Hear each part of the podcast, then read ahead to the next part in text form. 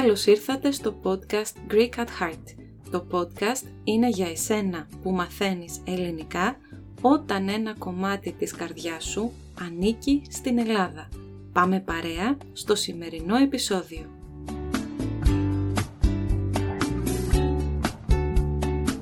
Γεια σας και καλώς ήρθατε σε ένα ακόμα επεισόδιο. Είμαι η Δανάη και έχω μαζί μου σήμερα την αδερφή μου, την Νιώβη. Γεια σου Νιώβη! Γεια σου Δανάη, γεια σας! Σήμερα μιλάμε για μία εμπειρία που οι περισσότεροι και οι περισσότερες από εμάς γνωρίζουμε ως επιβάτες. Δηλαδή γνωρίζουμε τη μία πλευρά του ταξιδιού.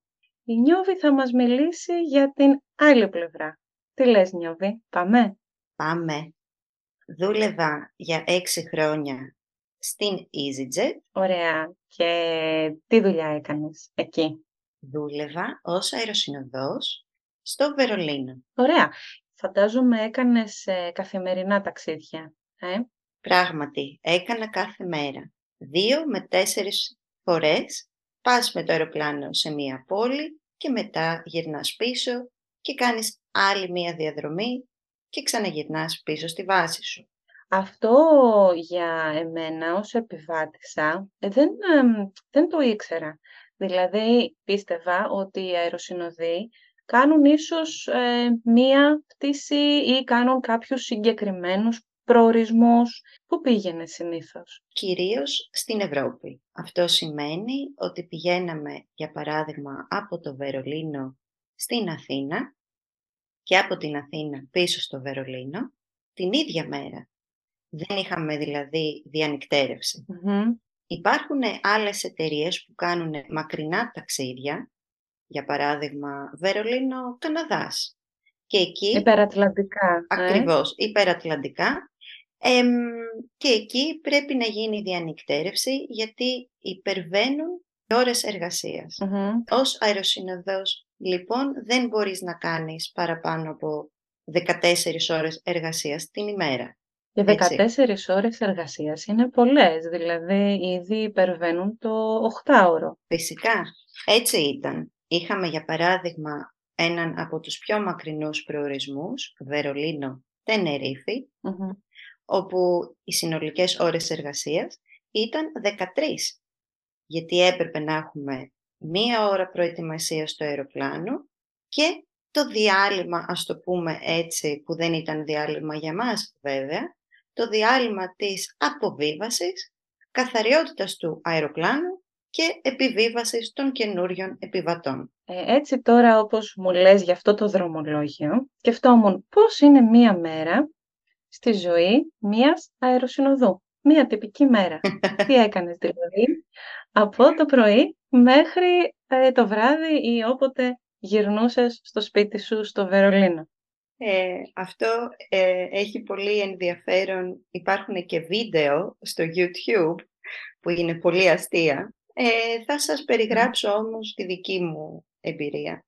Αν είχα πρωινή πτήση, που σημαίνει ότι έπρεπε να ήμουν στο αεροδρόμιο στις 5 το πρωί, έπρεπε να ξυπνήσω 3 τα ξημερώματα. Να ετοιμαστώ, να βάλω την στολή της αεροσυνοδού να πάρω τη βαλίτσα της αεροσυνοδού με τα απαραίτητα και να πάω προς το αεροδρόμιο. Ε, όταν θα πήγαινα, ε, όταν θα έφτανα στη δουλειά, βρισκόμουν με τους συναδέλφους και κάναμε το λεγόμενο στα αγγλικά briefing, δηλαδή την ενημέρωση τι πτήση θα έχουμε σήμερα, πόσους δηλαδή τι πτήση τη μάθαινες εκείνη τη στιγμή; Όχι, την είχα στο πρόγραμμα, αλλά ήξερα τον προορισμό, αλλά δεν ήξερα τους επιβάτες, δεν ήξερα αν οι συνάδελφοι θα είναι αυτοί που είχα στο πρόγραμμα, γιατί μπορεί να άλλαζαν τελευταία στιγμή κάποιος, για παράδειγμα, να αρρώστενε. Κατάλαβα. Ε, ή να μην προλάβαινε να έρθει με τα μέσα μεταφοράς στο αεροδρόμιο.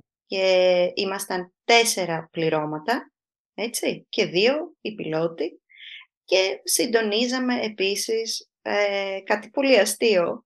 Αν οι πιλότοι θέλουν τον καφέ τους από την αρχή της υπηρεσίας, έτσι το λέγαμε στο ωράριο της υπηρεσίας, ή ε, στη μέση. Δηλαδή προγραμματίζατε και το πότε ο πιλότος θα κάνει διάλειμμα για καφέ; Ναι, πώς θα ξεκινήσει η μέρα του, για να ξέρει και κυρίως ο προϊστάμενος ή η προϊσταμένη του πληρώματος τι χρόνο θα είχε. Έπρεπε να κάνουμε όλα τα τσεκ για να δούμε την ασφάλεια του αεροπλάνου, να ξανακοιτάξουμε τις θέσεις των επιβατών. Αν ε, λείπει κάτι, το, για παράδειγμα, το σωσίδιο. life jacket, το σωσίδιο, ναι. ακριβώς. Και μετά από 20 λεπτά ε, καλωσορίζαμε τους επιβάτες. Το πρώτο πράγμα που μου έρχεται στο μυαλό να σε ρωτήσω, επειδή τα αεροπλάνα ε, έτσι τα φοβούνται πολλοί άνθρωποι, ε, όμως φαντάζομαι οι αεροσυνοδοί δεν φοβούνται τα αεροπλάνα. Αλλά υπήρχε κάποια τρομακτική πτήση που έζησες και θέλεις να, να μας πεις λίγο την ιστορία; Ε, ομολογώ ότι επικρατεί η άποψη ότι τα αεροπλάνα είναι τα πιο ασφαλή μέσα μεταφοράς. Μην μας το χαλάσεις. μας το Δεν θα σας το χαλάσω. και στα έξι χρόνια εμπειρίας, που είναι ούτε λίγα ούτε πολλά φυσικά, δεν είχα κάτι το πολύ σοβαρό. Ε, αυτό που οι περισσότεροι επιβάτες φοβούνται και το καταλαβαίνω φυσικά, είναι οι αναταράξεις. Οι αναταράξεις συμβαίνουν στα αεροπλάνα λόγω της αλλαγής του ύψους και της θερμοκρασίας. Επίσης, λόγω κάποιου, κάποιου καιρικού φαινομένου. Ε, όμως, η πιο ε, ουσιαστική φάση της πτήσης είναι η απογείωση. Όταν συμβεί η απογείωση, είναι όλα καλά μετά. Οπότε να φοβόμαστε μόνο την απογείωση. Τα τρία πρώτα λεπτά της απογείωσης. Δεν χρειάζεται να τα φοβόμαστε, αλλά αυτή είναι η ώρα που και οι αεροσυνοδοί πρέπει να έχουν στο μυαλό τους, κατά τη διάρκεια των 2-3 λεπτών ε, απογείωσης και μετά στην ε, προσγείωση. Εμείς εκείνη την ώρα πρέπει να έχουμε μία συγκεκριμένη θέση στο κάθισμα, να σταυρώνουμε τα χέρια μας μπροστά στην κοιλιά, κατεβάζουμε το κεφάλι κάτω και είμαστε φυσικά δεμένοι με τις ζώνες ασφαλείας και εκείνη τη στιγμή κάτι που δεν ξέρει ο κόσμος είναι ότι κάνουμε τα 10 βήματα προσοχής. Δηλαδή, τι θα συμβεί, τι θα πρέπει να κάνει ένας αεροσυνοδός αν συμβεί κάτι εκείνη τη στιγμή. Υπάρχει δηλαδή μία διαδικασία που έχει στο μυαλό του ένας αεροσυνοδός. Ούτε μπορεί να μιλήσει στο συνάδελφο εκείνη την ώρα, ε, ούτε να κοιτάξει αριστερά-δεξιά και να χάσει την προσοχή. Μάλιστα. Έπειτα από αυτό, ε, η πτήση κυλάει συνήθως ομαλά. Και ποια είναι η πιο τρομακτική πτήση, είπαμε. η πιο τρομακτική πτήση για μένα ήταν Χριστούγεννα ε, από, από μία πόλη της Γαλλίας προς, την, ε, προς το Βερολίνο, ναι. όπου εκείνη την ώρα της απογείωσης έπεσε το υδραυλικό σύστημα. Και τι σήμαινε αυτό; Αυτό σήμαινε ότι δεν θα μπορούσαμε να προσγειωθούμε εύκολα. Α, πολύ απλό πραγματάκι δηλαδή. Όμως, να πω εδώ ότι το υδραυλικό σύστημα δεν είναι μόνο ένα. Είχε άλλα δύο υποσυστήματα που μπορούν να στηρίξουν την ε, απογείωση και προσγείωση του αεροπλάνου. Πολύ ψύχρεμη σε ακούω πάντως. Ε, είμαι και ήμουνα και τότε γιατί ήξερα ε, ότι μπορούσα να βασιστώ στο πλήρωμα που είχα.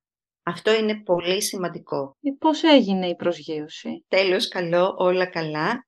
Δεν ήταν εύκολη τελικά και η προσγείωση. Δεν χρειάστηκε να στρωθεί το αεροδρόμιο με αφρούς. για να προσγειωθεί το αεροπλάνο και περάσαμε και πολύ όμορφα Χριστούγεννα. Το πιο διασκεδαστικό ή το καλύτερο ταξίδι ποιο ήταν; Μου αρέσαν τα ταξίδια που μίλαγα με τους επιβάτες και μου λέγανε για τις ε, πόλεις που ταξιδεύανε. Τι τους άρεσε, πώς περάσανε, Ε, μου άρεσε πολύ όταν είχα συναδέλφους που μπορούσαμε να παίξουμε στις μακρινές πτήσεις ε, επιτραπέζια μέσα στο αεροπλάνο. Παίρνατε τραπέζια, παιχνίδια; Παίρναμε επιτραπέζια. Ούνο, για παράδειγμα, σκάκι. Ναι. Τράπουλα, βιβλία. Διάβασα τόσα πολλά βιβλία. Ε, βέβαια. Πώς θα περάσει η ώρα. Ναι. Αυτό που πάντα θα μου μείνει χαραγμένο στη μνήμη μου είναι όταν ο, ο ήλιος έδιε και η Ανατολή. Όπως επίσης και το ότι κατάφερα να δω το Βόρειο Έλλας. Α, από την πτήση, ε, από το... Από την πτήση, ναι. Και από το πιλωτήριο. Από το πιλωτήριο τα βλέπουμε όλα πολύ πιο όμορφα. Τι ωραία εμπειρία, τι ωραία. Θέλεις να πεις και αυτό για τον DJ που γνώρισες; Ε, η πρώτη μου πτήση ήταν η αναγνωριστική πτήση με έναν επιβάτη ο οποίος ήταν ο αγαπημένος μου DJ. Φανταστικό ε, αυτό. Ναι, και ήταν και η τελευταία μου πτήση που έκανα στα έξι χρόνια, γιατί παρετήθηκα μετά, είχε πάλι αυτόν τον επιβάτη. Αλήθεια! Η ναι, ήταν... η τελευταία πτήση; Ναι, ήταν πάρα πολύ αστείο. Πάρα πολύ αστείο. Θέλω να μου πεις κάτι όμορφο από αυτά τα έξι χρόνια πτήσεων και κάτι σημαντικό. Πολύ ωραία. Ε, το πιο όμορφο ήταν ότι γνώρισα πάρα πολύ ωραίο κόσμο και οι περισσότεροι συνάδελφοι είναι και φίλοι μου πλέον. Δεν τους βλέπω στα αεροπλάνα, αλλά τους βλέπω στην καθημερινότητά μου ως φίλους. Και το ότι γνώρισα τον σύντροφό μου, γιατί και αυτός ήταν αεροσυνοδός στην ίδια εταιρεία, Είμαστε τώρα μαζί. Πολύ ωραία αυτή η ιστορία. Μου άρεσε πολύ. έχει και, και εγώ από όταν έγινες αεροσυνοδός, από όταν άρχισες να δουλεύεις ως αεροσυνοδός, έβλεπα τις ε, αεροσυνοδούς και τους αεροσυνοδούς με άλλο μάτι. Γιατί όταν ταξιδεύουμε, βλέπουμε έτσι λίγο μόνο τους εργαζόμενους στις στιγμές της εργασίας τους ε, όταν έρχονται στη θέση μας, μας προσφέρουν φαγητό, ε, καφέ, όταν χρειαζόμαστε κάποια βοήθεια και δεν βλέπουμε όλο αυτό το παρασκήνιο, ας πούμε. Ακριβώς. και πρέπει να πω ότι ε, από όταν άκουγα τις ε, δικές σου ιστορίες, έτσι εκτίμησα και πολύ περισσότερο το πλήρωμα των αεροπλάνων. Είναι μια δουλειά και πάρα πολύ ε, απαιτητική και ε, μια δουλειά που έχει πολύ διαφορετικό ωράριο και γι' αυτό είναι πολύ διαφορετικά κουραστική, δηλαδή να ξυπνάς τρεις ώρα την νύχτα ε, για ένα ταξίδι και να, και να είσαι 14 ώρες όχι στο δρόμο, στον αέρα. Στον αέρα, ναι. Έτσι μου άρεσε πολύ που ήρθες και μίλησες για αυτήν την εμπειρία. Ευχαριστούμε πολύ, Νιώβη. Και εγώ ευχαριστώ πάρα πολύ. Και ευχαριστούμε όλους εσάς που μας κάνατε παρέα σήμερα με αυτές τις ιστορίες πτήσεων, ας πούμε. να είστε καλά και θα τα πούμε στο επόμενο επεισόδιο. Γεια σας! Γεια σας!